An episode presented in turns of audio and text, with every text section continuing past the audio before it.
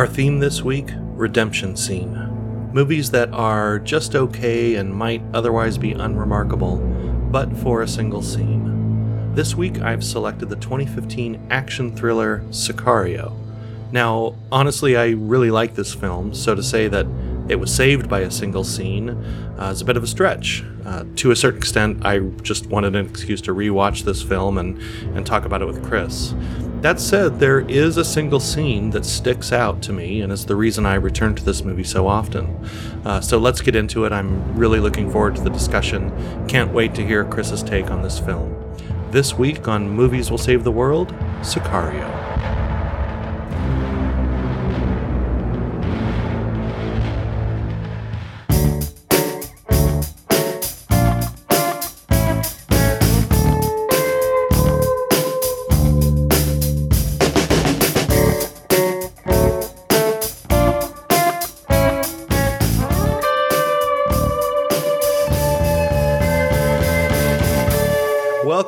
Movies Will Save the World. Uh, this week, our film is Sicario. It uh, hits the theme of redemption scene, uh, which is a stupid pun uh, based on the Bob Marley song Redemption Song. But I will give credit to my lovely wife who came up with that idea, which she now has official credit. Anyway, my name is Glenn Cooper. Thank you so much.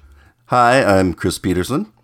Well, Chris, this I chose this movie. Um, Yes. I'm super interested to hear, you know, what you thought about it. I know we both actually really like this movie. Um, not to, you know, spoil it, but um, yeah. So I'm I'm looking forward to this. Yeah, and I'm I'm curious, Glenn, um, because yes, this is a brilliant movie, but there's a lot there's a lot going on in here. Uh, why did you pick this um, as our subject this this time?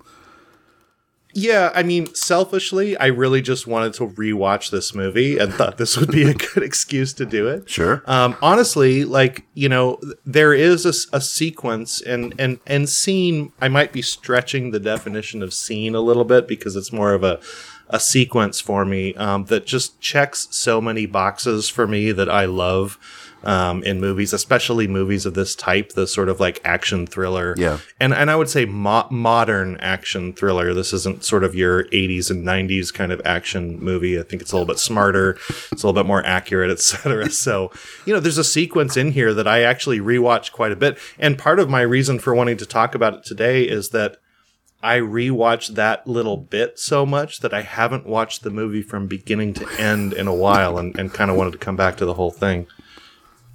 Yeah, I mean the movie hits the ground running in the sense that there's basically no setup. I mean, we we find that there's this crew and they are going to um, you know, obviously invade this house and then we kind of figure out, you know, as the scene plays out what exactly they're doing there and what that is all Right. about. Um, and you're already like hooked. You already want to know what's Yeah. gon- what's going to happen, you know, and who are these people Right. and what do they want? And um, and then immediately takes like a, this this left turn, and you're like, whoa, okay. Um, I mean, that was that that that is, is about as good a filmmaking and a kind of an action thriller that I think you can do. Like you're not. I like it that um, Denis Villeneuve. Um, I think in the hands of a lesser director, this would have been a bunch of like um, setup, and we'd have to like know the Yeah. backstory and all that. But he, you know, he gives us the credit as the audience to be intelligent enough to to give it time to develop at a good pace. Absolutely. I, I think, yeah, oh, for sure. I, I think this movie dumps the audience in the deep end and knows that we're going to be able to swim, like right off the bat. Right? Right. Like, and this, I think, plays out throughout the movie. Like, there are so many choices that the actors make. There's so many little things in the dialogue where it just goes unexplained and lets you, the audience, it, it respects the audience enough to know that, you know, just because I don't know what an acronym means doesn't mean I'm going to pick up the context or or, precisely or whatnot. you Yeah, know? you know, and, Um, and we and yeah. experience it through um, just the same as um, Emily Blunt's character Kate um, Right. Macer does, because she is also this is this is you know unfolding before her um, and she doesn't half the time know what's going on, um, and just you know, No. so she's our point of view. I mean, for the for most of this movie, I- exactly and and there are so many I, I had some of those same feelings like there she's the proxy for the audience right and and the movie i think does a really good job of making her a passenger on this story and by proxy us as the observers in that same like i'm not in control here i'm just along for the ride. And and i think the movie does that super super well um kind of throughout.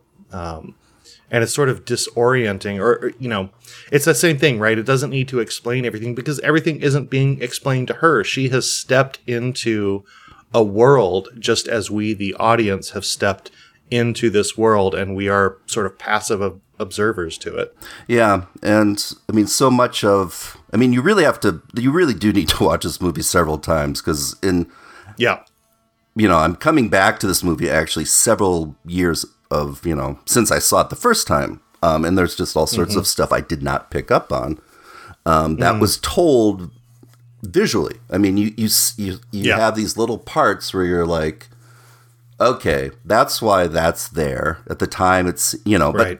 but the, you know the director again he's he's he's giving you this bits of foreshadowing that of course you know mm-hmm. does pan out at the end. I mean it's it's an Yeah. unusual structure for a rom-com like this but it does work. So that's, that's right. I mean you know the the it's not the your traditional one. Yeah between I, who- okay so i'm sorry i i i may have missed this when i watched Huh, it but yeah. is the is, is the relationship between uh, emily blunt and benicio del toro? Because that's sort of a father-daughter thing. I yeah think definitely. yeah we get that right. Is it is it josh brolin? He's kind of an asshole so i don't think it's him. Oh totally. And i'm sorry but but the relationship between emily blunt and um uh daniel uh kaluuya like it's it reads as so platonic i actually really being serious for a moment moving out of the pit yeah I I think I really enjoyed their relationship in this movie because it it it felt so much like you know this sort of like platonic, uh, super respectful of each other as you know their their specialties and their skills and all that kind of stuff. Um, I, I don't know. There's there's just a bunch of points in the movie that jump out at me as like um, I enjoyed watching those two uh, interact with each other, and I think they play interesting roles against each other Yeah. where he steps in at times, you know, and, and he's sort of on the outside a little bit. She's really just sort of neck deep in the middle of everything Right. that is happening, and he has a little bit more perspective where he can kind of dip in and and play that like I don't want to say voice of reason. That kind of cuts her character short. That's not exactly what I mean. But you know, like you're outside of something. so he's a rookie know, i think in the as an fbi agent. Um his- his character reggie wayne um who was also a wide receiver for the I- indianapolis colts. So he had like two things going on. But He's got something to fall back on. yeah if this If this FBI FBI, career doesn't pan out, yeah, he, you know, he played with Peyton Manning, so that's a good deal. Um, but There yeah, so his, yeah, so he's definitely like, there's the like, there's the inner circle, then there's another circle, and Mm-hmm. then there's like, an, you know, so it's, there's all these layers that we have to get through as the audience to find out, you know, what is Yeah. going on here because it right? immediately it seems like it's not on the up and up. I mean, obviously, like you know, it's like we're not right.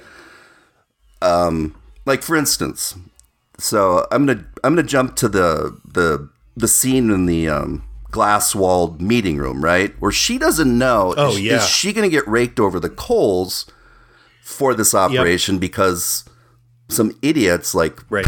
opened a booby trap you know i would that's the one thing i thought right. yeah you should probably this is like a drug lord's house like why open a bolted up thing on the floor without a bomb squad and all that but so she's thinking I know. she's thinking police officers died and that's her responsibility so she and they even say like why are we here i don't know and then she looks Right. you know she looks into the room and there's like all these guys in suits And then there's this one guy on the other side of the table who's like in flip flops and like Flip-flops. in a t shirt and a Hawaiian shirt or something.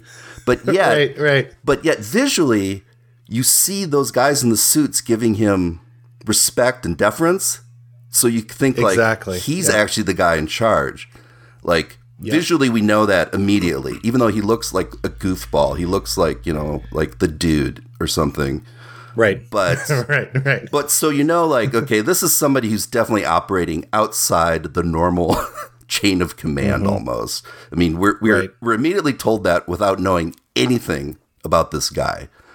Um so that when she goes in there, I mean he's pretty casual and you know, he's you know, jokey and um but she she knows almost nothing about what this Right. at that point, what is this mission going to be? They what did they tell her?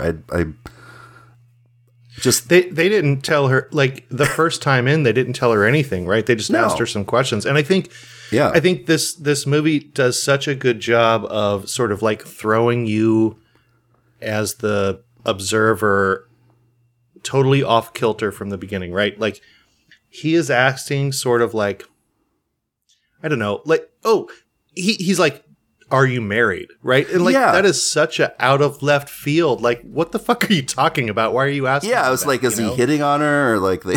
You know, right, like- right, right.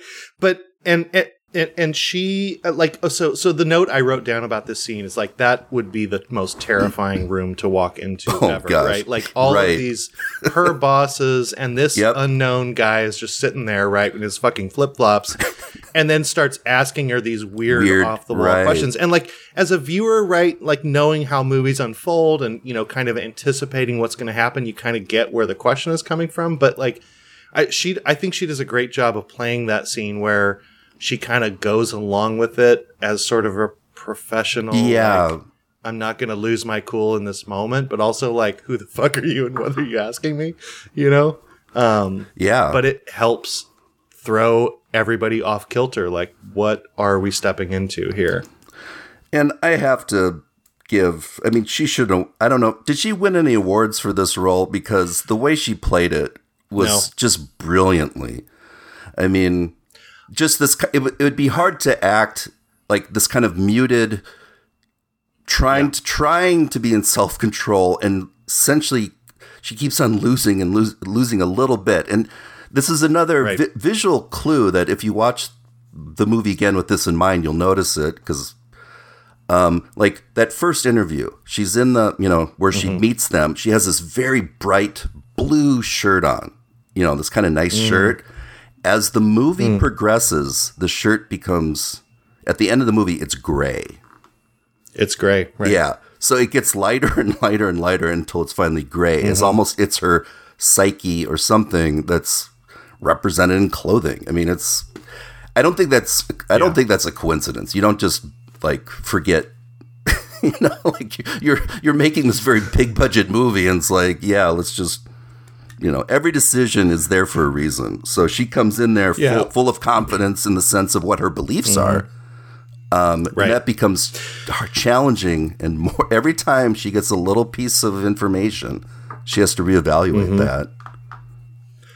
Can we talk for a minute about like about her and where her motivation comes from? Because I do Yes. have a I Yeah. do have a minor quibble here, which is, you know, watching this movie this time through, I, you know, am firmly in belief that she is the proxy for us, and and I have Yeah. more to say about this, but you know, um, her. It, it- the one thing I don't quite buy is how strongly she objects to everything um, from this sort of like you know uh, conviction of of doing it right. And and I honestly think you could have added like a couple of lines of dialogue, like you know, just super simple little bit about my backstory, like I don't know, like I had a partner that went down for corruption or some reason Yeah. for her to be so strongly questioning of everything. I see what you're saying. I don't actually, yeah, I don't actually mind it that much because again, I think her role is to be us as an audience questioning these things, but I do think it leaves itself open a little bit there for like why is she coming so hard at you know Josh Brolin at Benicio del Toro um, every time there is sort of a um, what are we doing here and, and that kind of thing. It, it I think she does it well, and it, it doesn't bother me too much, but I do think a little bit of backstory there might have helped. Yeah, no, and that's definitely not on her. That's on on the writing, Right. I think, because Yep. one of the questions I had immediately is, um, well, Mm-hmm. why take her? I mean, there has to be, Mm-hmm. and that that really doesn't get answered, in my opinion, because it seems like in some ways she'd be a bad choice because of like she seems so law and order, and that she is gonna, Right. you know, like I don't know what they know about her. I mean, they review her file, and she was, you know, she's Mm-hmm. special agent in probably the Phoenix area on, you know, kidnapping. Yeah. What I do they what do they call her? They, Yeah, yeah, they call her like a, a, a thumper, right? She's been kicking doors since day one. yeah, That's what they say. Yeah, so she's she's specifically deals with kidnapping. Um, Right. is her yeah her specialty, and you know, exactly like, you know, they picked her because they picked her, I guess. You know, and that at the end, right, we find out they just need her because they need a local person. Like we, we like who's the dumbest guy you have on the force? Like let's pick that guy. Yeah, exactly. And and there is that other part where it's like, um, we,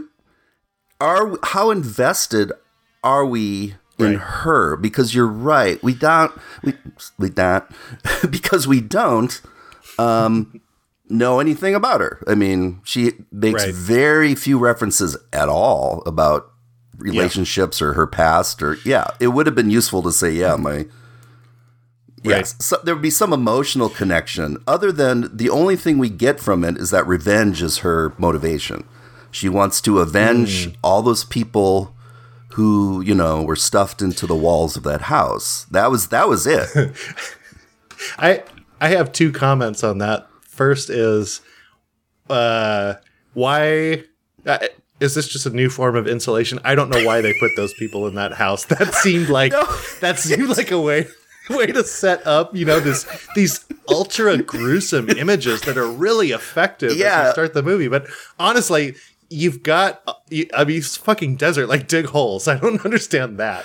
Um, no, it's yeah. I mean, it's it's really probably labor intensive to do it that way for one, it is, and it's because you have to like get some so contractors bad. in and like seal up the walls and have it all to code, um, so you're not suspicious. That's right. But That's right. Are you gonna do an open house? You know, just like, oh, don't mind the smell. Like we had a raccoon guy in the exactly. space. The smell, like constantly. I mean, even though because they're walled up, I don't know. I mean, Yeah, like, one time, like a squirrel died in our attic, and I mean, it was Right. horrific. I know. And so you You have have like 32 human bodies. Yeah, it does seem it does seem like an odd Yeah. choice by the cartel to Right. why keep the bodies around. I don't know. Yeah, it- yeah. I don't claim to know their logic, but Again, it's the desert. Like, I mean, I want to come back to the landscape because I think you Well, know the that's- yeah. landscape and the environment almost plays a character in this movie. But oh, definitely. setting that aside for for a moment um i didn't really buy her revenge motive i i mean obviously i've never charged into a house full of bodies and mm, almost mm-hmm. been shot and had some you know i mean i i don't know if you knew this about me but that isn't my history um No, I know very little about you uh, actually. That's right. Yeah.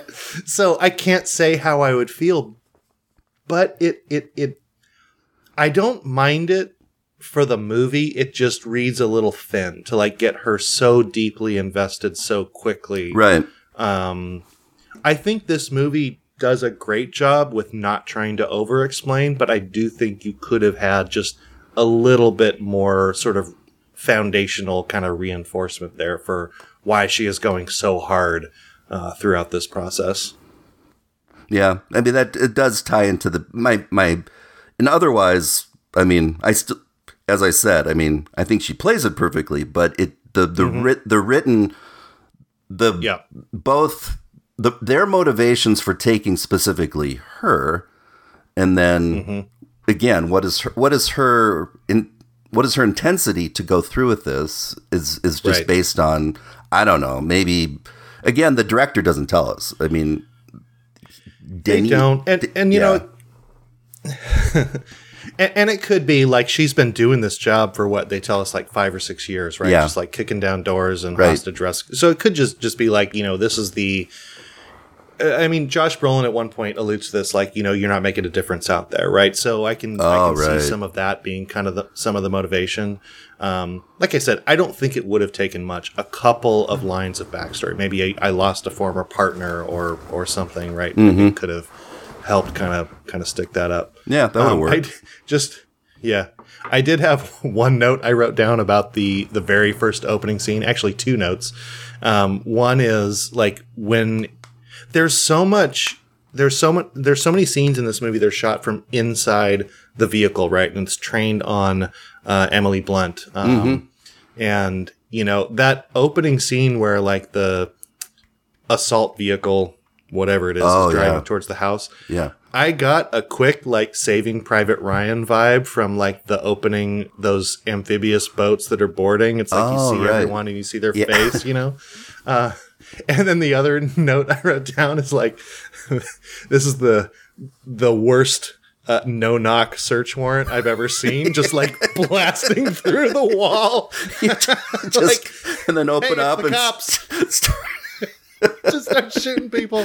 Like, then- shit. yeah, and then say hands up after you just shot him.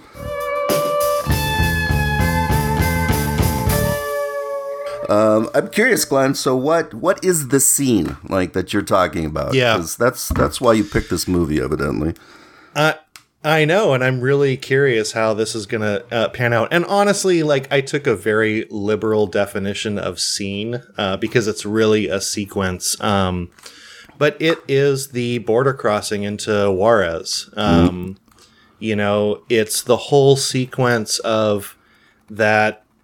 You know that that train of of black Suburbans. You Yeah. start on the U.S. side. It follows them across the border you know they pick up the federales on the in in Juarez, uh, pick up the prisoner and come back. And um, I I I just I love that scene and that whole sequence for so many different reasons. One is like it is just kinetic energy the whole Yeah. time. Like it moves, right? um, and it builds uh, suspense. I do have a couple of complaints, which I will come back to. Um, but you know, you see that that line of Suburbans, and they are weaving around traffic Yeah. as they go through, you know, the turnstiles at the border. I just think that's so cool. I think, you know, the the the way that whole scene starts with the helicopters looking down and um, and again you get a sense for the landscape and the sprawl of Juarez, you know, and, and what they're entering into.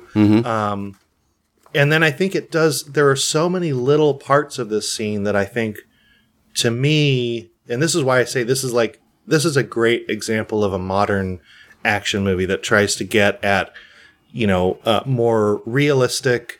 Um, um, a, a better portrayal of, of of these things, and it's just from a filmmaking standpoint, the way that they build tension, and then the action when it comes is just a quick release and it's done, right? Yeah. Um, and I think that's so much better than you know what you would have seen in, like I said, sort of the 80s and 90s of like people diving with two pistols in their hand, you know, sideways, and just you know shooting people in the head, you know. Um, so yeah, I mean, and that's I, I come back and rewatch that sequence a number of you know quite a bit more than I more than I want to admit. Um, but I but I really really like it. I, I'm so my question to you is when I picked this movie, and you know we have not talked about what what the scene is. no. Um, did you have an in- inkling of of is that going to be it, or did you think maybe something else, or not have a scene? Yeah, because I could have picked. I was thinking of several different scenes um, that Mm-hmm. that stand out. I mean, to me, that's also kind of this perfect, perfect scene of tension, and um, it does. You, you, I, it is addictive in a sense of you know, you can rewatch this and not get bored.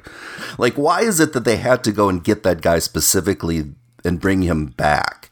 Because it seems like what they were going to do is just have um, Alejandro was going to torture him and get the, some information about where they could find this guy. Right? He's like, what? What? What, what was um? What was his role again in the organization? Is it Diaz? He's like the senior He- lieutenant of He was this like- operation. He was like somebody's cousin or brother or Oh, something like okay. that. That this was in that Gotcha. initial meeting, right, where they were like, "Do you know who Guillermo is?" Right? Right. like, "Who's that?" Yep. Okay.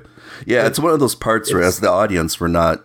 They're throwing names and stuff around, and it happens in mm-hmm. like you know, It's it's not like a pic, you know. In the movies, they usually show here's a picture of da da da da da da da, you know, and they give you like every right. piece of information that you could possibly have. yeah, we don't we don't have like the cork board with the red yeah. yarn connecting all the different faceless, you know.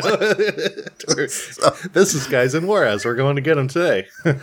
and you know, it was this huge operation where they you know they had like what like texas rangers and Yeah. um, marshals or um, a, Del- a delta Yep, force Marshals. team um, and then obviously we have the cia and then we have the fbi Yep.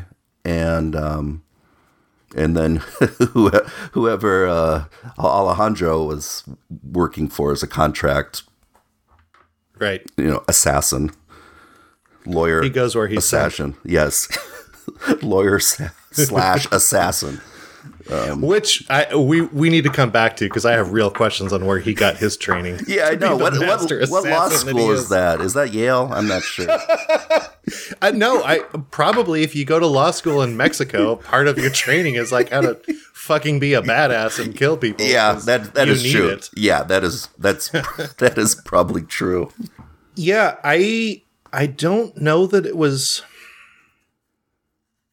they never I would say they never explicitly connect the dots other than to sort of make some references of like Guillermo Guillermo uh, confirmed some things or whatnot. So but I also think again that our perspective in this, right, as really Emily Blunt as our proxy is not in on the conversation, right?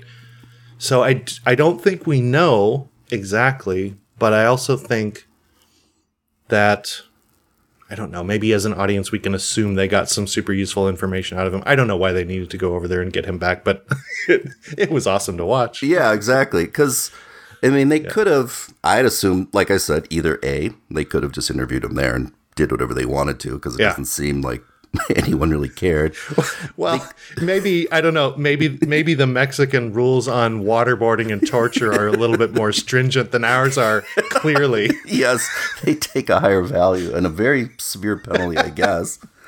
Other uh, guess. point B or letter B, point B. Um, why couldn't they just call in something like Con Air and just airlifted him out of there? Why did Why did they have to do the the caravan and convoy of trucks to do it? I mean, they certainly had. awesome. Yeah, the awesomeness of it is the only reason I could. I mean, it, there Yeah. again, there might be. It's maybe it's just the logic of the movie. There could have been. There's maybe Yeah. this is what they have to do. I have no idea.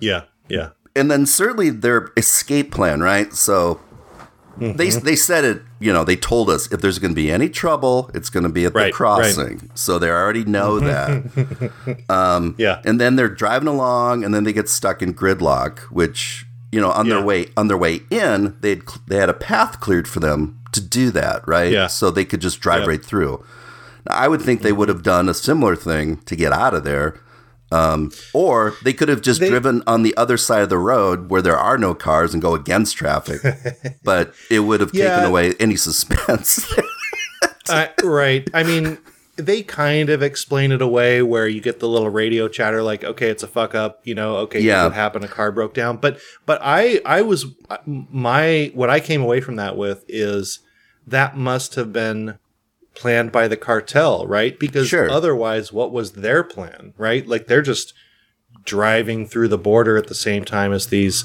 Yeah. suburban. So that's what I assumed happened is that the car accident that creates the traffic backup um, was planned by Oh, yeah, the de- cartel folks. Definitely.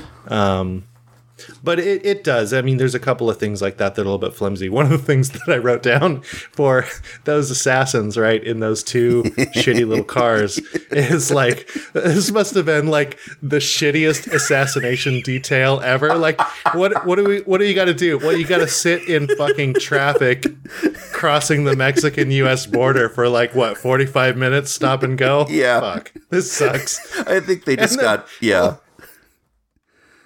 it, it was probably like you know like so we don't really fire people in this organization but what we do do is send them on crappy missions like this Oh no, they were just cannon fodder. I mean, those guys were like com- Oh, totally. com- completely disposable in the organization. You could, I don't know, just the way they chose the actors and you Right. know, it's it's it's a it's a it's a tell. I mean, what the what the cartel thinks of these people.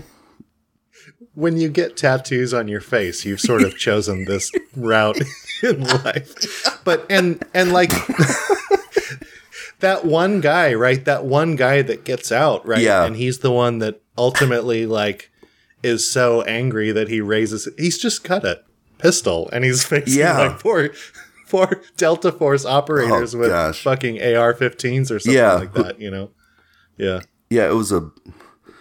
But the, but you are. I mean, you're at the edge of your seat though, because you're waiting yeah for what's going to happen, and you know, you realize the tension between like, you know, the the caravan is that there's just they don't know who's the civilians and who's not, right? I mean, they. Right. Every one of mm-hmm. these people could be armed for all they know. Their lives are in mm-hmm. danger. and they and they say that in that briefing right anyone not in this room is a potential shooter Right. So you can't, you know, there's no one you can trust, and you don't want to kill, Right. you know, you don't want it to come back like, yeah, we just killed this, you know, mom and her, you know, these three nuns, and um, because if that's, I mean, that would have been a better disguise, right? If they would have, if rather than a face tattoo guy, dressed as nuns yeah, just full of nuns like, why isn't there a bus full of nuns parked up beside him and they just shoot him? you know there's sorry there's a movie called nuns with guns Um, There is. might have to how come we? How come I've Yes, never heard of it until right now? it I, I think i've watched maybe like 20 minutes of it and was like oh right i don't know about this um, but yeah anyway yes they could have you know they pull off all their habits and start laying down a fire yeah you know so uh, i i really do love a lot about this sequence um Yeah. some Walk- of walk some of the it. things well some of the things i love about it is it does like i think this movie does a great job of super minor visual details that Yeah. it doesn't explain but as a viewer you know are important like every time they start to like roll down the win- windows right you know they don't tell you why they're doing that right you just have Right. to figure okay well it's like you can't shoot through a window or it's probably not a good idea to or they're bulletproof windows so Right. you know it's like i'm preparing for something right i even love after the briefing um uh before this scene you know benicio del toro takes off his jacket and sort of folds it and then rolls it up it's like Yeah. he's been here before, right? Exactly. He's- it's like if you've ever like done a lot of like traveling for business or something like that, you just get your routine down, Mm-hmm. right? Like I get this out, and then I'm, I'm pulling up to the the the the security, and I get my shoes off. and you- You've got that rhythm, right? And he has that rhythm to him, like done this before. This is what I do, you know. Um, so there's a lot of stuff like that in here that's just very subtle signaling to the audience that like a these guys know what they're doing these guys are professionals but also this is routine right Exactly. This, This is, is another day at the office for him in a sense. like he's You're right. exactly ev- ev- everyone outside of uh, emily blunt's character yeah this is just going through the motions this is what we do and i think that that attitude pervades a lot of this movie Right. um, and and we are the ones that are entering into this world that we did we we are aware of it in a very peripheral sense of the war on drugs and all this kind of thing but we don't know what's what what monster has been unleashed, right? And this is like a, a step down into the holy shit, we're fucking killing people in the streets in, in Juarez, you know, and like that kind of thing. Yeah. And I think some of her, the way she, I'm getting off the point of, of the scene, but I think some of the way that she plays this is some of that outrage. Like, uh, really? This is what we're doing? I didn't realize it would come to this, where we're all sort of complicit in the routineness of it all. Um, anyway, um, but I'll tell you what bugs me about this scene. Um, the uh, Jeffrey Donovan character, the guy with the glasses. Yeah, yeah. CIA, another CA guy, I assume. yeah. Yeah, I have such a love hate relationship with him in this movie. I, I actually, I, I really like his character, and I like the sort of like let like the levity that he brings. Like, Yeah. Josh Brolin gets off the plane and he's like, "How are you?" He's like, "Well." It hurts when I pee. You know, it's like yeah. There's, there's a lot of familiarity there too, right? And it's just sort of a sense of humor. But like, he is the guy. If I was in that car, like he, he's like, when there's gunfire, he's like, "You hear that? Those aren't fireworks." And then he gives that like speech about Taft crossing over the border. He's like, Yeah. "I think he felt safe." I'm like, I, I, he's the first guy who would be like, "Can you just shut up?" I just want to focus on the mission. You don't need to like mansplain to me like, you know, Mexican history and the fact that there are gunshots happening in the background, you know.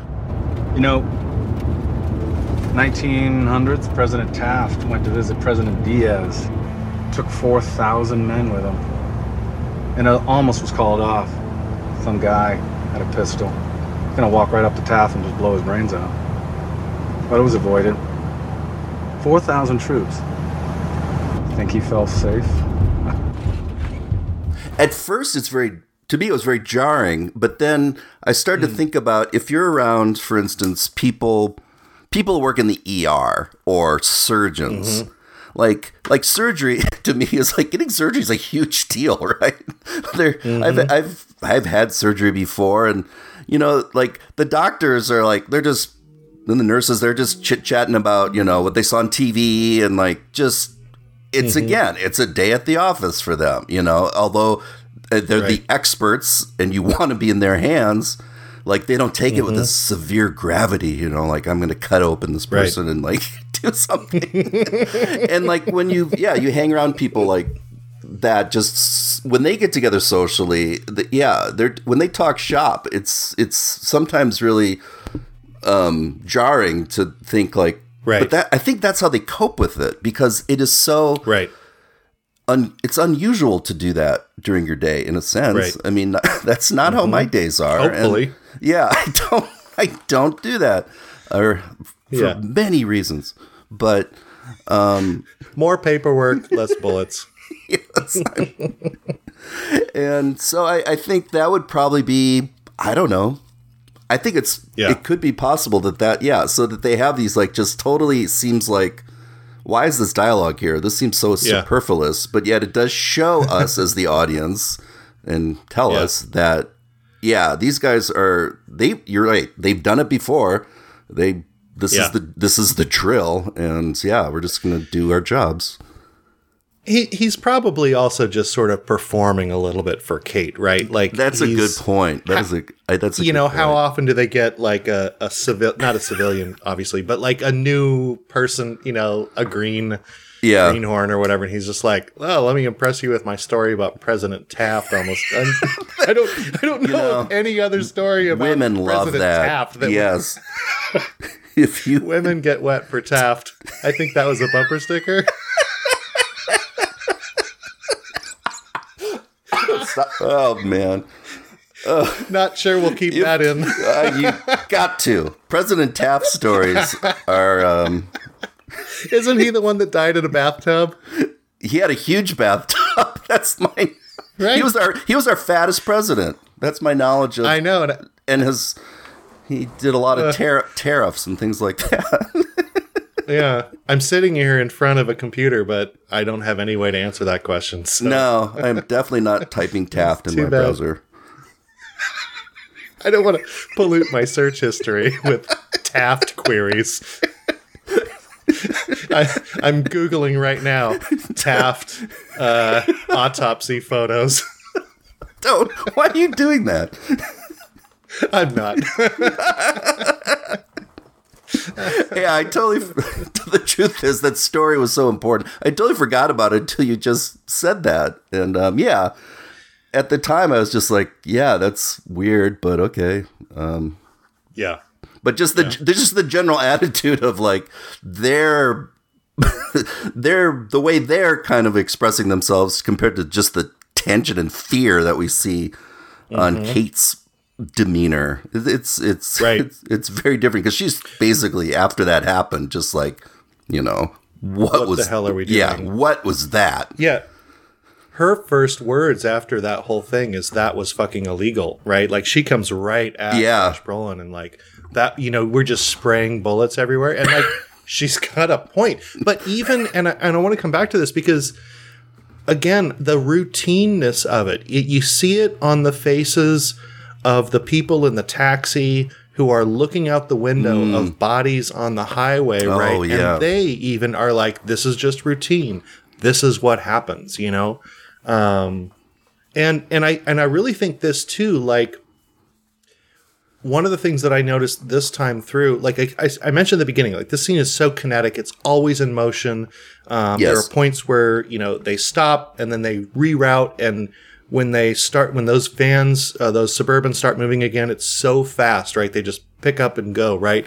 But there are a bunch of those moments where they're sitting on Emily Blunt's face, Yeah. and it just reinforces how much of a passenger she is, right? We stop, and then when they start moving again, it's not an exterior shot of the column. It is her being thrust back in her seat again as the van or as the the, the column keeps moving. Um, and so I again, I think it just really sets you as the audience in you know we are just along for this ride and uh, And then she's asked to participate in it by some guy tries to shoot her and she shoots him in the face or something, Right. doesn't she? Yeah, so then she- Right. she's she's now part of this. She's not she's no Right. longer just the passenger in the black suburban. She's she just killed somebody. right and and- her reaction like as soon as she pulls that trigger she just yells out fuck! Right? Yeah. And it's this like why what what have i been pulled into? And it's like both like fear and adrenaline and anger. Like Yeah. what the hell? Why why has this now happened to me? Why, why did i just have to do this thing? Right? And um yeah. No i, I so that's that's my scene. And I, i think like that scene I can't um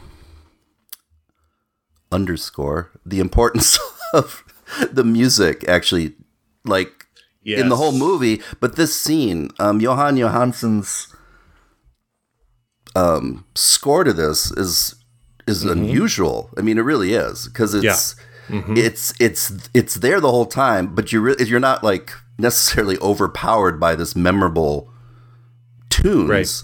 but it's it is perfect for the tone of this movie. I mean, it's, it is and you know, I had read that um, Denis he said he wanted the music just to just to um, give the atmosphere of menace. That there's always menace in the air. Um, he said like Right. like like you feel when you watch Jaws. Like he said like Yeah. there's there's always the potential that something's going to happen.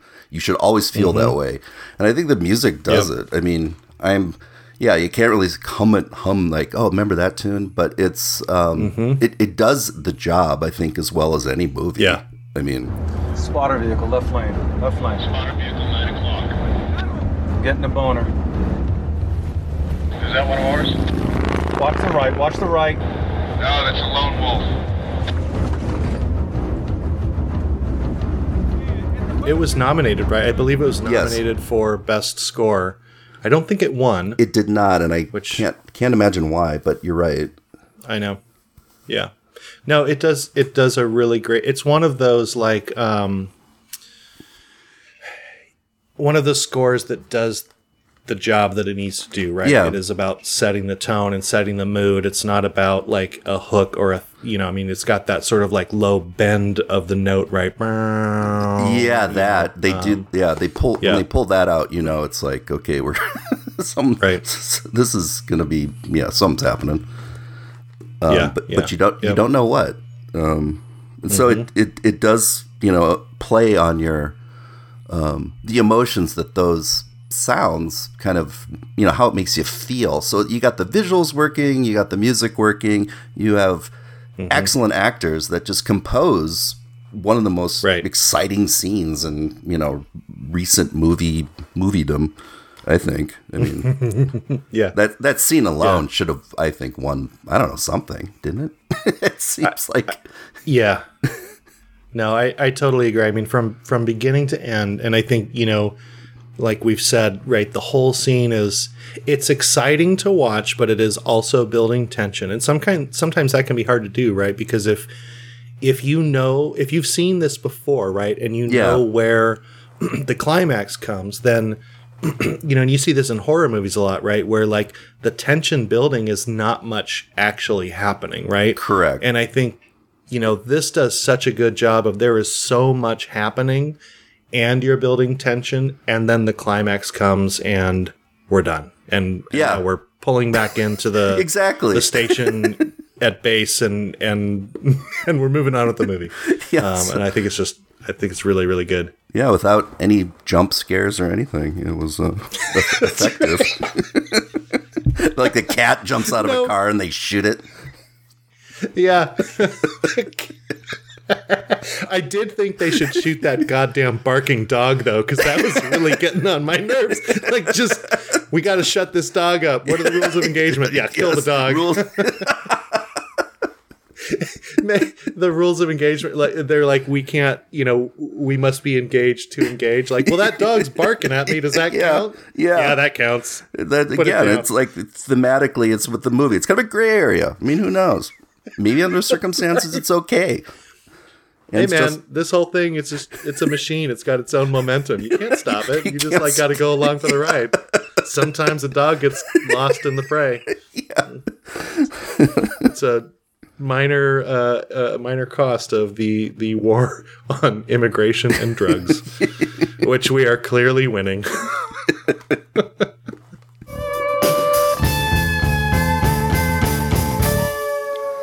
So I'm curious, Glenn, about um, the role. What do you think the role of Silvio was in the movie? He's the um, the Mexican Yeah. Mm-hmm. police officer, and we're shown like domestic scenes from him almost exclusively. I mean, we Mm-hmm. we see the inside of his bedroom and his where he eats, and his son plays soccer.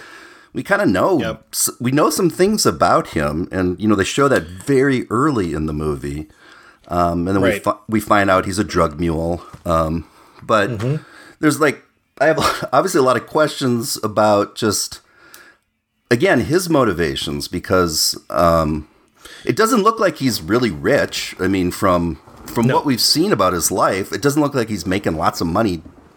We also don't know if this is something that he does consistently Right. or is this his, his first time doing this it was a hor- you know it went Yeah. wrong um so what do you th- i mean because we have the only other kind of corrupt figure we see on the other side is that is it ted the um uh, you know the guy at the bar that hooks up with Kate, who happens, Oh, yeah. who happens to be Jon I- Bernthal. yeah, a coincidentally a friend of Reggie's that he didn't know was a corrupt Uh, yeah, cop. So, but I- back to Silvio. Yeah. Uh, Yeah, we definitely have to come back to the Ted character because I uh, this was a little bit flimsy for me, but um, the Silvio character, uh, I got real like traffic vibes. You remember the movie Traffic, Steven Soderbergh Oh, yeah. a few years ago. Um, first seeing him appear on screen as sort of a, we're gonna kind of show you a bunch of different angles of Mm-hmm. what the effects of this are. Right. Um, I actually really liked his presence in the movie. I, the way that I read him, and I think it's sort of, you know, communicated subtly in a couple of ways. That you know, I don't think this is his first time. I think this is something he's done plenty of times. I think that he does this. My assumptions about his character are that yeah, this is an extra way to make money on the side. And again, like so much of the rest of this movie, it just feels routine. Mm-hmm. Like, you know, probably many, many, many other folks on the force do the same thing that he does, you know, just couple of nights a week or maybe a couple of nights Oh, a month. right. Yeah, just, you know, run some drugs around, you know, that kind of thing. And I I liked his character as a you know, it it humanizes him, right? It shows him as a you know, he's got some flaws, right? He like, you know, pours a little bit of booze into his coffee for, in the for morning breakfast. Yep. yeah, yeah, and you get like you you get the relationship that he has with his wife where she kind of like sees it and looks at it disapprovingly, but then he kind of gives the little wink to his son. He feels like a guy, you know, he's his son comes in and is like, you know, Papa, you got to take me to my soccer max uh, soc- soccer match. And he's probably hungover or has been working late or something, Yeah, you know, and you right. get that little sort of father son back and forth of like don't bother me i'm sleeping but he he does get up and take him right so i don't know i i, I enjoyed that character's uh, uh, role in the movie and i did feel like it was a way to kind of humanize the other side of you know what this looks like and i and i see him as kind of a regular guy yeah. as a part of this larger system, you know. Um, and it's a, it's funny. It's a little bit counter to like Kate's, pers- you know, Kate's character who is so Law and Order by the book, and Silvio just feels like a guy who's like, this is just how you do it over here, you know. Mm-hmm. Um, and and I think it makes it it adds, you know, some tragedy when Benicio del Toro just fucking kills him. Yeah. Like, you know, I mean, that's it's sad because you know he's got a family and he, you know he's he's got Because- a kid, and I don't think he's a bad guy. You know, Yeah, because that's how the movie Um, ends, of course, with seeing yeah, his, his family, you know, at, at the soccer game, and dad's not there. I mean, it's Mm-hmm. Right, It, it, right. it does, um, you know, Mm-hmm. it it's it's a in a sense a perfect w- way to end this kind of movie. I think. Um, so I, yeah. I I think you know I, I feel like there's an overarching sort of just theme of bleakness about oh, this is just what what we've constructed as a a system or, Yeah. or whatnot and i think he is a part of it you know he's just a cog and that cog got stepped on by a different cog Yep. doing a different purpose you know so yeah i liked him I was reading that. Um, I forget who it was. I, I apologize for not giving credit to this quote, but it's not mine. That this this reviewer thought that he was like one of the most important characters in the movie, uh, which I thought was interesting because I, I had never considered that before. He doesn't have a whole lot of lines. His screen time is, you know, pretty minimal. Um, Yeah. You know, I was, I was trying to think like, you know, like yeah, I took I took the the idea that okay, this is to show, you know, yeah, just regular people who get for whatever reason get mixed up in this, and again, it's you know, yeah. probably probably just normal people. well so this is a good segue back to then to the jon bernthal character ted right? Yeah, good old because he's almost like the same on the other side, but a little bit more extreme. Um, a little bit. like we don't know that he's a good guy. In fact, No. he's a kind of a raging asshole. yeah, Um, um, but you know, to the point of like, you know, the point maybe that the movie is making is like, you know, Americans have corrupt cops too, and and this is one of them, right? yeah, um, and has also decided, you know, I'm going to make a little extra money on the side, you know, informing or apparently trying to murder other officers. I didn't, I, I thought, I thought his performance was great. I really loved the way that he played this. The He- the, he's a, the moment good actor. where yeah. he, he is a good actor and, and i thought the moment when he is like strangling kate right like it's escalated to this point i see a lot in his face of like I don't want to be doing this, and I can't believe this is what it's come to. Oh, know, kind right. of thing. Yeah. You know, and he expresses that later when he's being held in the back of the car. Just like, yeah. Josh Brolin is like, "Yeah, negotiate for your life." Like, I'll put your ex-wife's address on the internet. Like, Jesus Christ, that is some Oh, I, cold-blooded oh, shit, I but- know. yeah. Um, but what this felt awfully convenient to me that he was sort of this corrupt cop, also willing to kill Kate, also friends with her partner, Yeah, that- also happened to be in the random bar that they Bar went that- to. Because at first I thought Reggie set her up, actually. Oh, I, I, really? but I don't think that's what it was. It was just one of those Yeah. weird coincidences. But I thought yeah. it was all set up that Reggie then was working. He he knew more than he let on. he was Uh. playing naive and the, stupid and, and just kind of Uh-huh. Yeah. push it, pushing the envelope sometimes. Um, and Uh-huh. then she set those two up so that could happen, um, which Right. wouldn't make sense, but I didn't. But um, yeah, that was that was just in that um, Alejandro, you know, conveniently Yeah. showed up just at the right time. Right. I do want to come back to the relationship between Alejandro and and Kate. Yeah. Um, because I think that's another interesting one to explore. But yeah, I I, I again I, I thought you know Jon Bernthal did a, a great job. I didn't quite buy the the the incredible coincidences that had to sort of stack up to make that scene work Right. and you know, and just even culminating right in Alejandro being there, right, and Yeah. to, like step in. Well, because Um, yeah, because Kate said to um, uh, Matt's character, it's didn't she say like you set me up or something? I mean, what did like they're in the kitchen and they're having conversation, and I thought I could be wrong. I don't know. I, I, oh, I think she says something like he used me as bait, that's it. That but how? Indicated that- like, did yeah. they tell? what Did they what tell Reg like what bar to take her to? Yeah, exactly. That's what I was so. thinking. Like yeah. that I- they would just know that some they knew Well- that's that a random corrupt cop would hit on her that night and want to sleep with her. Yeah. That was their plan. Right. And they executed Oh, yeah. it perfectly. Add that to the list of coincidences. she just happens to want to fuck Jon Bernthal.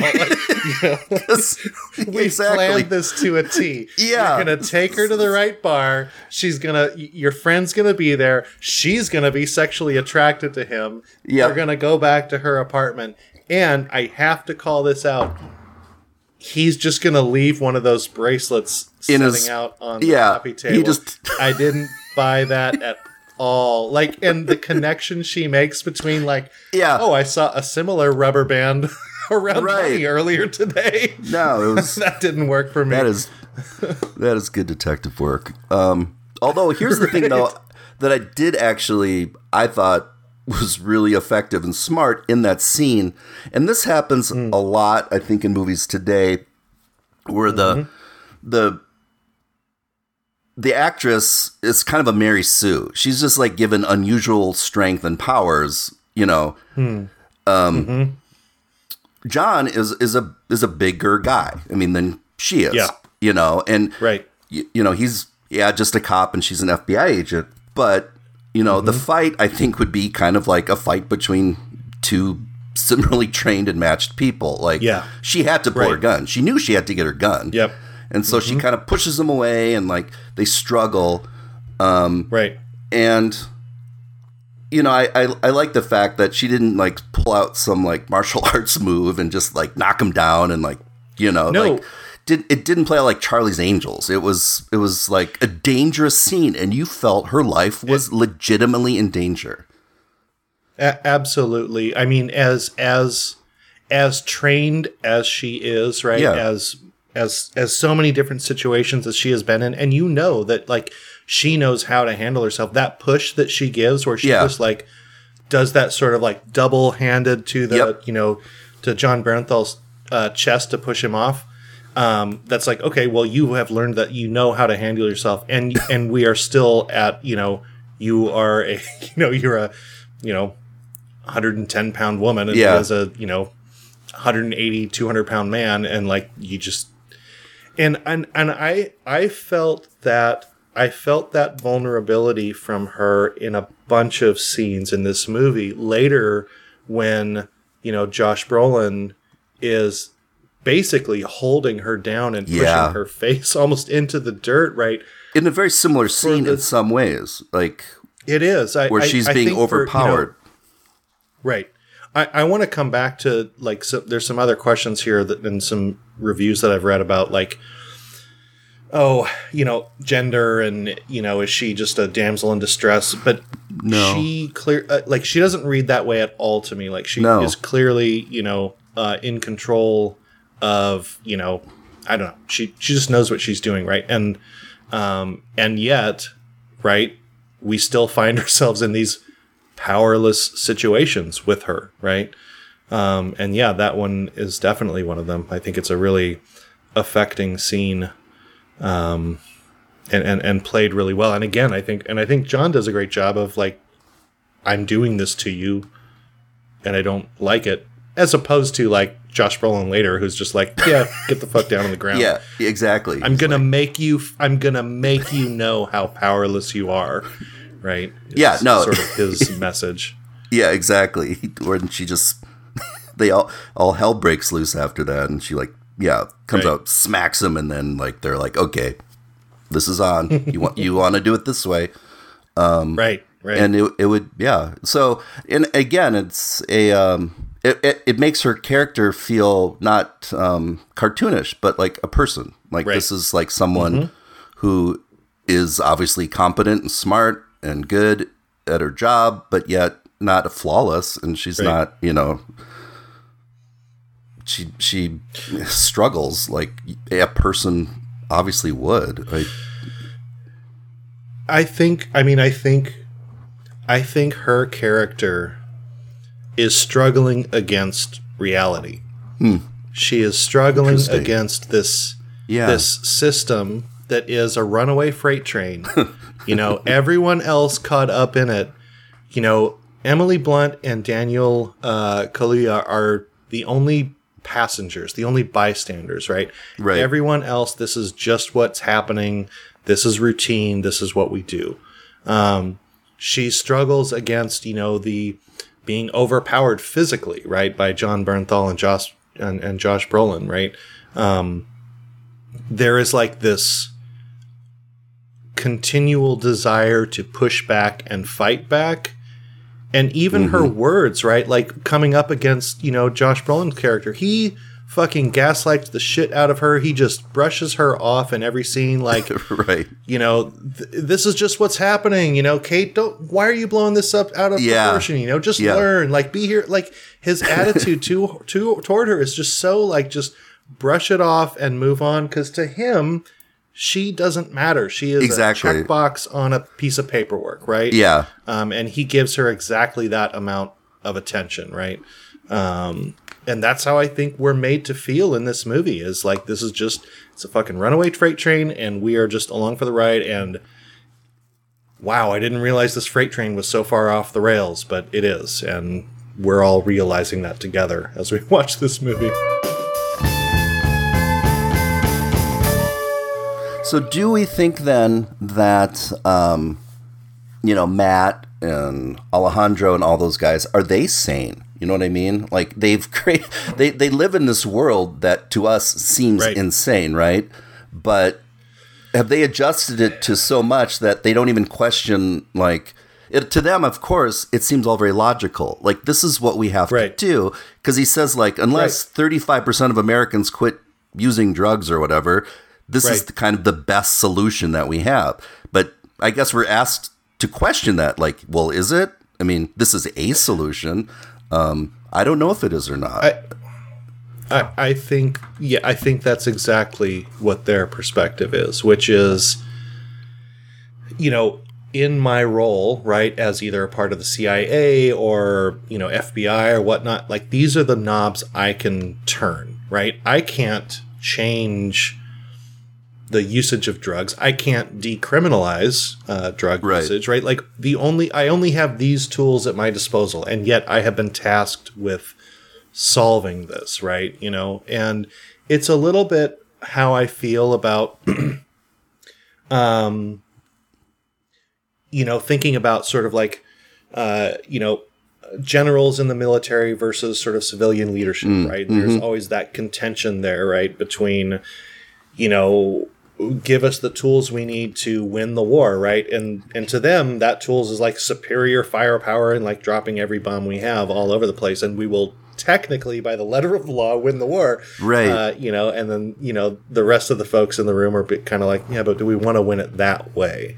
Um, and to me, all of this system that we're sort of witnessing in this movie and these characters are, we're winning it the way that we know how to win it. But nobody in that room or nobody from that side is stepping back and saying, is this the only way to win it? Is it worth winning? Can it be won? Or are we just like throwing money and, and, and munitions and, and armor and stuff at, you know, our own little sort of private conflicts? Yeah, because the entire movie, I mean, it it's bleak. I mean, it is a bleak Right. Film in the sense that at the end, does anyone technically win? Like when um when Alejandro, you know, he's we see him and he's you know killed the entire family of um Yeah. you know fucking brutal. yeah you know which is a brutal shocking scene. and Yeah. just yeah this powerful part and then the next time we Mm-hmm. see him he's just you know he's back in the apartment or hotel room of Right. Mm-hmm. kate sitting in the dark saying you know he, he kind of gives a little backstory like you remind me of my daughter and then Right. now you got to sign this piece of paper and then he, pulls a gu- gun on her Exactly. He said like in in the the the span of about 30 seconds it's like you remind me of someone very special to me, you know, I Yeah. lost my daughter, what have you. And then it's like also sign this paper that Yeah. says we did it by the book. Yeah. And then, you know, it takes her two times of saying I can't sign this and this gun appears under her chin and and by the way, I mean, he literally says you would be committing suicide, and he means that because you know he's holding the gun in a in a at an angle in a way that if she were She- to hold that gun and shoot herself, that's how she would hold it. yeah i thought of that as well Joking, Yeah. he's not fucking around in that like that, and you believe that he will, daughter or not, he's gonna do it. absolutely Um, yeah i mean he already shot her once That's true. Uh, that, uh, yeah, that scene surprised me. I actually, I really loved that scene because, I, yeah, he's just like, "Don't ever point a gun at me again. I Yeah. just shot you twice, and you're you're bulletproof vest." But you know, he knows what he's doing, right? He's not Yeah, gonna kill her, exactly. He's also No. saying like, "Don't fuck with me here. I'm I'm on a I'm on a mission." You know, because because the movie actually that's that's a curious thing about this movie because the third act does switch the POV. Now we're picking Mm-hmm. Yeah. up the story yep. of his of his mission, the thing that the whole he was supposed to do. Um, You know, Mm-hmm. after he gets out of that tunnel, it's we got his story as he goes Right. through. You know, step Yep. by step, and just eliminates people along the way. Anyone Yeah. who has Again. witnessed any of this. calling back to his uh, you know law school degree of l- le- laws and assassination techniques. yes, because the movie's named after him. Essentially, I mean that's what it is. It's it's like assassin, and that's him. So it's Mm-hmm. Yep. You can ask, well, is it's not really his story, but he is at least for his motivation. I get it. Like he saw Right. his family, you know, just brutally murdered. And it's this, but then at the end, again, like I go back to the fact, like, okay, he got his redemption essentially, but it it's not real redemption. It didn't change him. Mm-hmm. Right. Nothing changed. No. Right. I, absolutely. I think that is such a powerful part of the message of this movie, which Yeah. is like we have just witnessed mayhem, right? We have met, we have witnessed Right. you know all of this stuff and you know people getting killed and and and delta force i, I want to come back to the tunnel scene but mm-hmm. like doing all this stuff, right? And a, and a major drug, you know, kingpin or cartel leader or whatnot, you know, being assassinated. And yeah, nothing is different. You know, uh, Kate's still in the same place she has. She just probably has PTSD now to deal Yeah. with on top of everything else. Oh, yeah, You know. Josh Brolin is just going to go on to the next to the next thing, right? Yeah, and and yeah, I, I don't know what Benicio del Toro is going to do. Is like, does he become the? No, he. I don't know what he does. Right? He's just going to find. Well, Oh, you find you find out in the next movie. I know. I, I didn't like. I didn't like the next movie. I didn't like it. Ah, well, it wasn't handled by many of the same people. Is one of the things, but I know. Yeah. yeah, Yeah, no, but I think that's part of the bleakness, right? There's no real there's no real arc and that again I go back to like we're just on this ride and like Yep. we're not driving the car. You know, and it's not going to end anywhere better than where we started. It's just going to be different. yeah. So, And I I think he just throws it. Yeah, De, uh, Denis throws it back to us and and right. kind of says, Yeah. "What what do you think? You know, here's Yeah. here's He is a Canadian- is- yeah, He is a Canadian director, so he's sort of like, "America, what do you think about this?" yeah, exactly. It's kind of your fault here. What a jerk. How dare he comments on our very complicated Yeah. relations with Mexico? Um, but the but you had mentioned earlier about um, like there's these there's these you know they're like they're in their airplane and they're and they're showing the landscape beneath them and what I Mm-hmm. Yeah. what besides being visually appealing as a scene Yeah. um, it also tells the story of like okay the really only difference between these two lands is this very thin fence oh, you know exactly. there's Yep. it's the same landscape you're on one side of the border it's this and the other but is it you know that different i mean I know. it's just this total arbitrary border between these two places um, who are otherwise the same Yeah, and the scale of the fence compared to the scale of the landscape shows you Yeah. just how arbitrary that is. right? exactly you're just i think Yeah. you have to think of it as like yeah like you're just led to look at it as like this one big playing field with Right. Mm-hmm. this imaginary border between it i mean that's Yeah. that's that's how i felt when i saw it I totally agree, and that's why I think the the landscape is almost a character in this movie in in For- its for own sure. right. I mean, there there are so many shots where you see like the immenseness of the desert or the Right. insignificance of the fence or right the you know the size of Juarez, right? Like there's some really great shots, which is just like this is just a gigantic, you know, uh, uh, set of dwellings all Yeah. together, you know, and, and it's huge, right? And you know, you you contrast that with like they've got uh, shots on the American side too, where you see like these very divided up and you know equally partitioned sort of you know subdivisions of like you know suburban life in America, and then the camera pans up and it's just like desert beyond. You know, it's like Yeah. we've constructed this artificial boundary around like well we live here but you know other people live over there you know um and yeah no i i, I think it was shot really well and it it sent it it definitely communicated i think what they were trying to communicate with it And actually, there's um, I have a.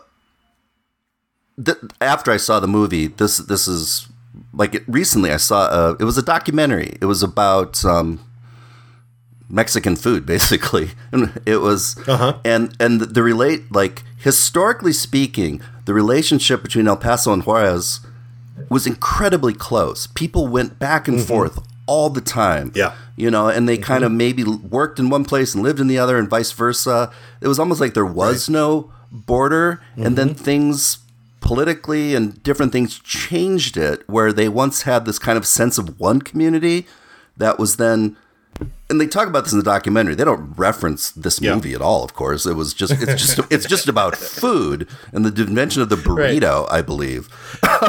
What's the best what's the best burrito to eat while watching sicario yeah, because I think honest. um, no, let me think. Um, i'm just kidding uh, no, I'm really starting to think about it. Anyway, uh, but uh, yeah, I think the the the burrito was actually invented there. That's their gift to the world. Really? that- yeah. They, I, I think that's a real thing. Um, because it wasn't like this was I a mean- mockumentary. It was, it was, it was a food documentary. Um, but anyway, makes but everything it, but it, else worth it.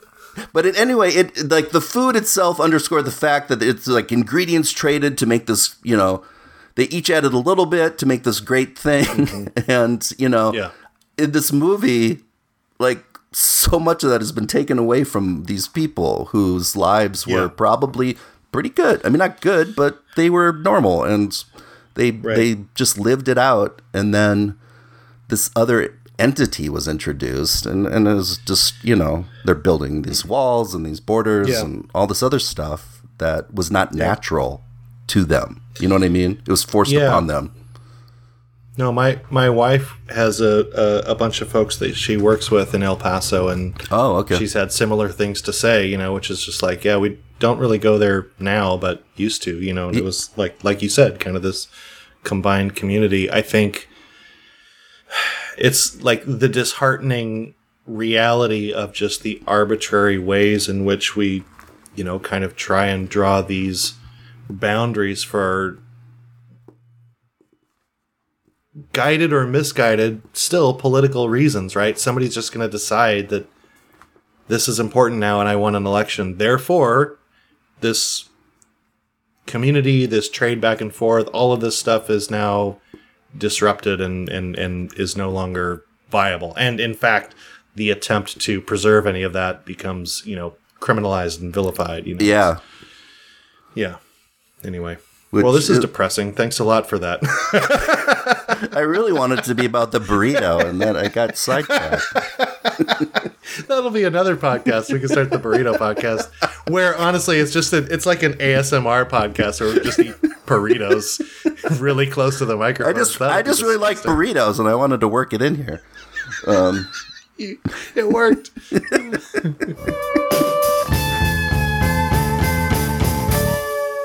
So after she has been, you know, coerced into signing the document saying it was all nice and mm-hmm. legal, um, mm-hmm. she she steps out on the balcony and she mm-hmm. points her her pistol at Alejandro, and hmm.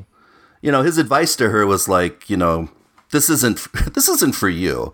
Um, You know this what he, he said. This is a land of of, of wolves, and, and you're not you're not a wolf. Go go find a nice community where they actually respect the laws. She moved to a small town where the rule of law still exists. You will not survive here. You're not a wolf. And this is the land of wolves now. And then she comes out, and you know I don't at the time I didn't know is she gonna is she gonna pull the trigger or not? What what? And mm-hmm. she didn't. But why didn't she? Was it because she is still that good law-abiding person, or is that she realizes this is just part of this is just how it plays out? You know, this is what That's- they do, and this is not what I do. That's how I read it. I honestly like. I felt like. God, this is getting bleaker and bleaker the more we talk about it. But like, I, I felt like maybe the, the the pitch the pitch for this movie was all right you guys know emily blunt? Uh-huh. She's a good actress right? Uh-huh. You like her watch, watching her in movies? Uh-huh. Let's make a movie that just beats the shit out of her into just ultimate like uh there's nothing like so, like i did read it as like at this point she's just been kicked down and Yeah. kicked down Oh, yeah. down. And everything that she thought was like true or important like she's just seen behind the curtain right? Like nah nobody gives a shit. Uh, my all of my sort of like grandstanding or pushing back or moral justification like it's falling on deaf ears. And at this point what's the point? Like i I, yeah, so that that's kind of how I read that, and I just felt like it. She cared, but does she care enough to like?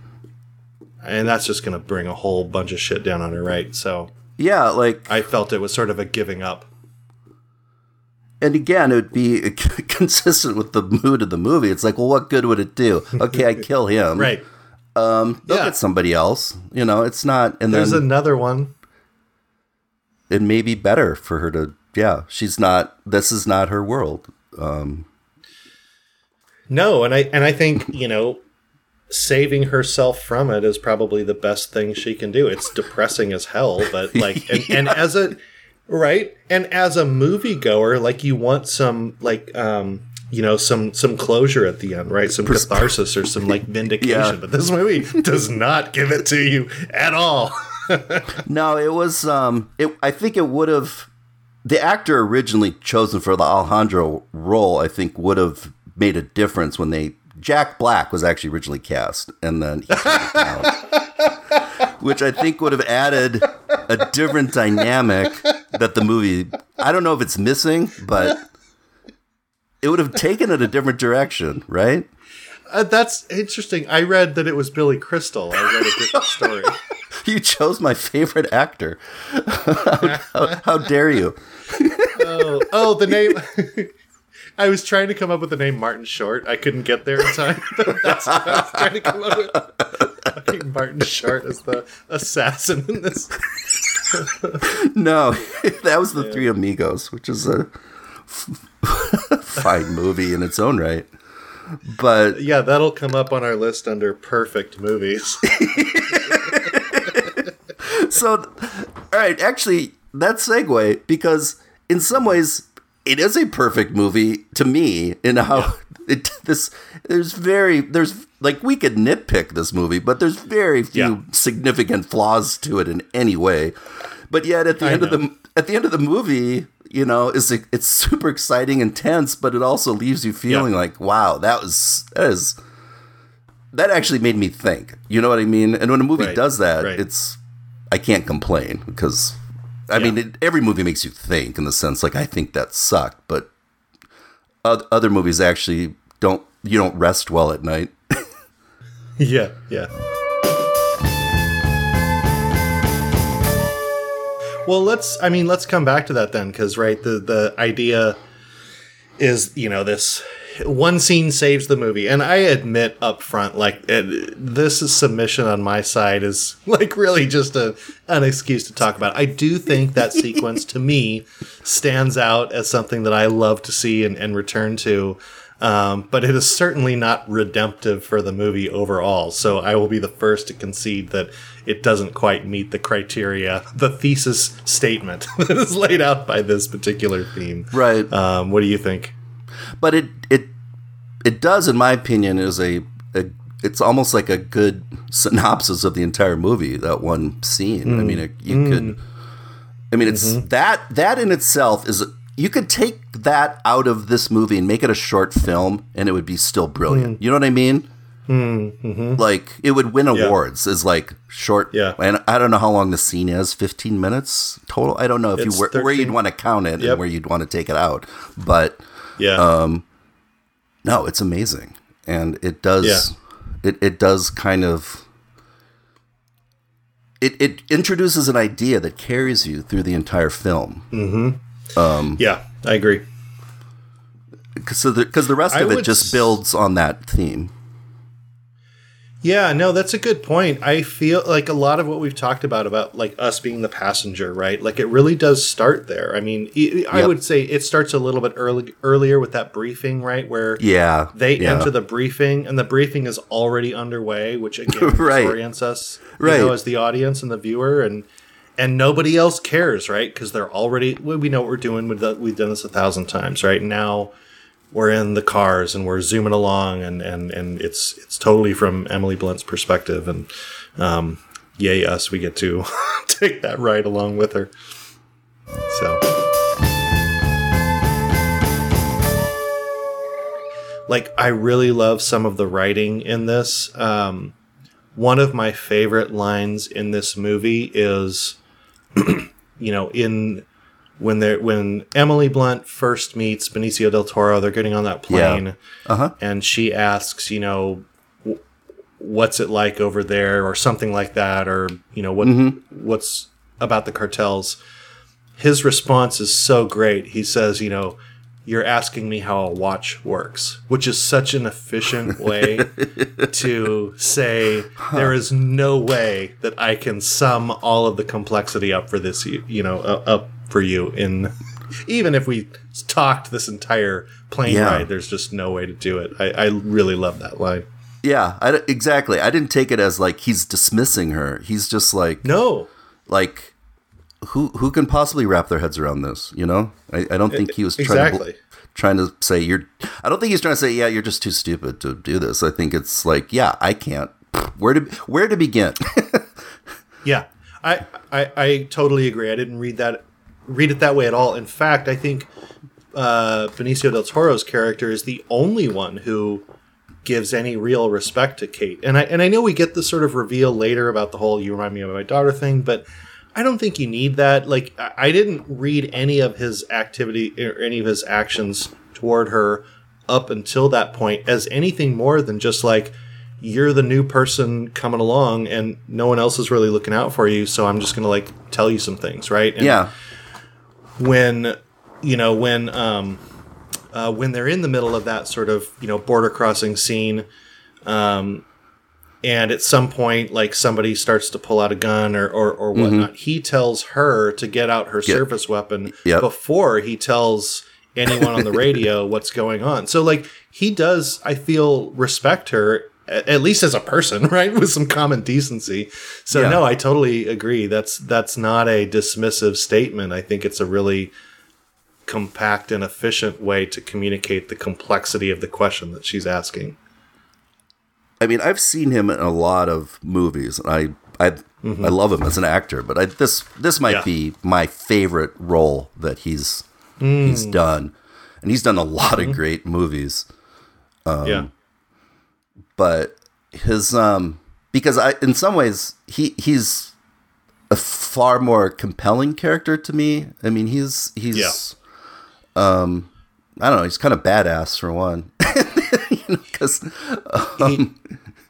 he is and he might be the only one with a motive we understand that maybe that's it too. It's, you know, yeah um cuz that like like that torture scene even though we Oh, don't yeah. actually what do we see? Almost nothing, right? But we see you're a like drain like that is so freaking like um yeah menacing. I mean, it was like your imagination does much crazier things than yeah the director could show. Even it was it was Yep. like like oh some some awful. It's so awful. I'm not going to show it. It's it's like what's Right. going to happen here is is inhuman, and um, you Yeah. you know you know he's capable of it. I mean, he just kind of like Right. casually walks in there with a jug of water and rolls up his sleeves and like.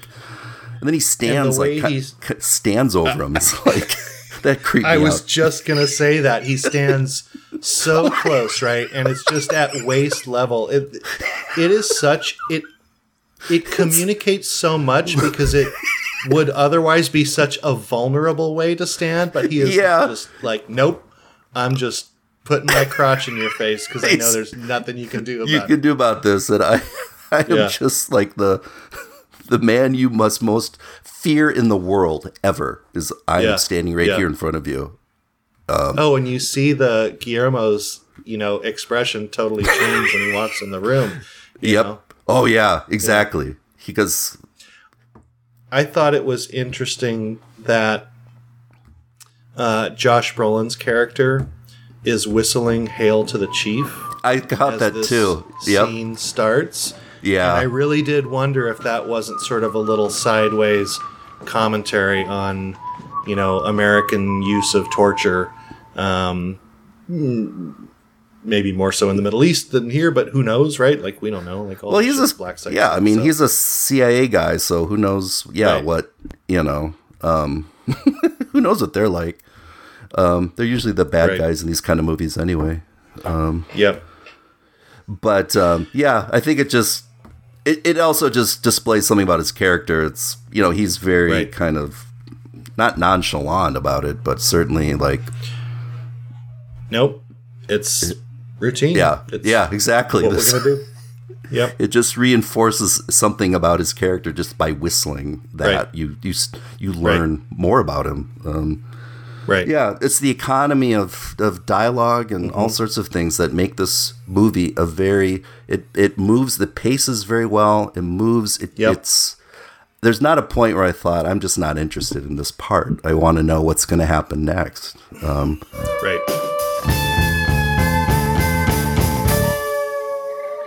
So, Chris, I have a would you rather question for you. okay, Um, I'll give you the upside of this first. Uh, the upside is you get to you get to meet Benicio del Toro and you get to spend some time with him. that'd be Um, lovely. And you know, you mentioned right that you think this may be one of his best roles. You get to meet him in this role. Um, my my question to you is that's the upside. Would you rather be waterboarded by Benicio del Toro or have him do that sticking his finger right in your ear that he does to Jon Bernthal? Oh gosh. So I want to know what's your choice and, and why you chose it.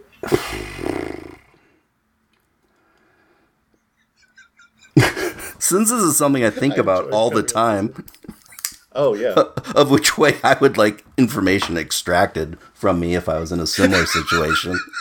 I, I don't know. I think that waterboarding scene is so horrific. I just Yeah. no way. I I, I would I guess shoot the finger So- in the ear.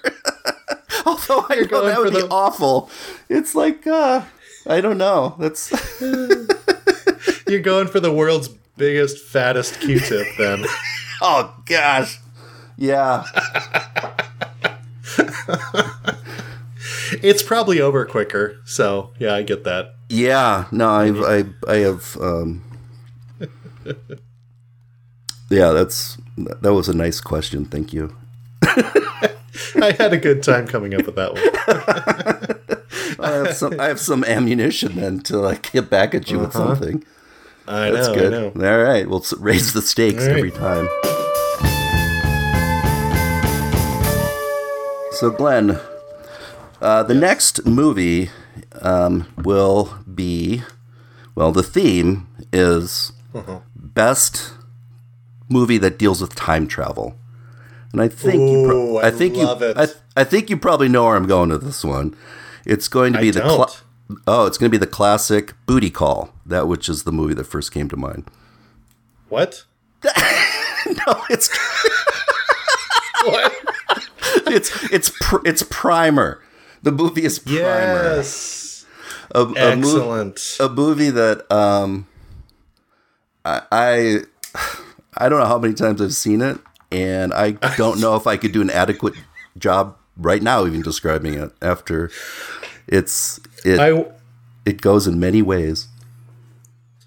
that's awesome. I wondered when we'd talk about this movie because I, Yeah, I I, I, I couldn't wait actually. I had the same. Yeah, I had the same thought of like, we need to make a time travel category just to talk about this movie. Um, and and I I once saw like somebody made like a times a timeline diagram showing Oh, when wow. they jumped around, yeah, you and I still couldn't me. follow it. Oh no. yeah, it- didn't help. I had no idea. oh, that's awesome. That's a great movie. yeah, I look can't I look forward about to this because that's and I'm going to come up with a good. Would you rather? Uh huh. Oh no, I don't even want to start to think about the uh, the the permutations that, that are going to come off of this. Would you rather? It's all going to span into Yeah, we're gonna just hurd- hurtling off into space time and oh boy, oh man. All right, I'm gonna have to like eat a good meal, maybe take a walk before this next one. Make sure I'm hydrated. So my, uh, my brain is functioning adequately. Yeah, Uh, take no, a that sounds great. I love take a siesta. Yeah. yeah, exactly. Awesome. All right. Cool. All right. Well, th- this has been so much fun as always. Um, Agreed. this was this is a great movie to talk about. I can't wait to talk about the next one. Yes. Um, thank thank you, Glenn, for choosing this excellent movie. my pleasure. And um, yeah, go uh, go get that ear cleaned out with the biggest, fattest Q- Q-tip ever. All right. Screw you. All right. See you next time. All right. Yep. Next time.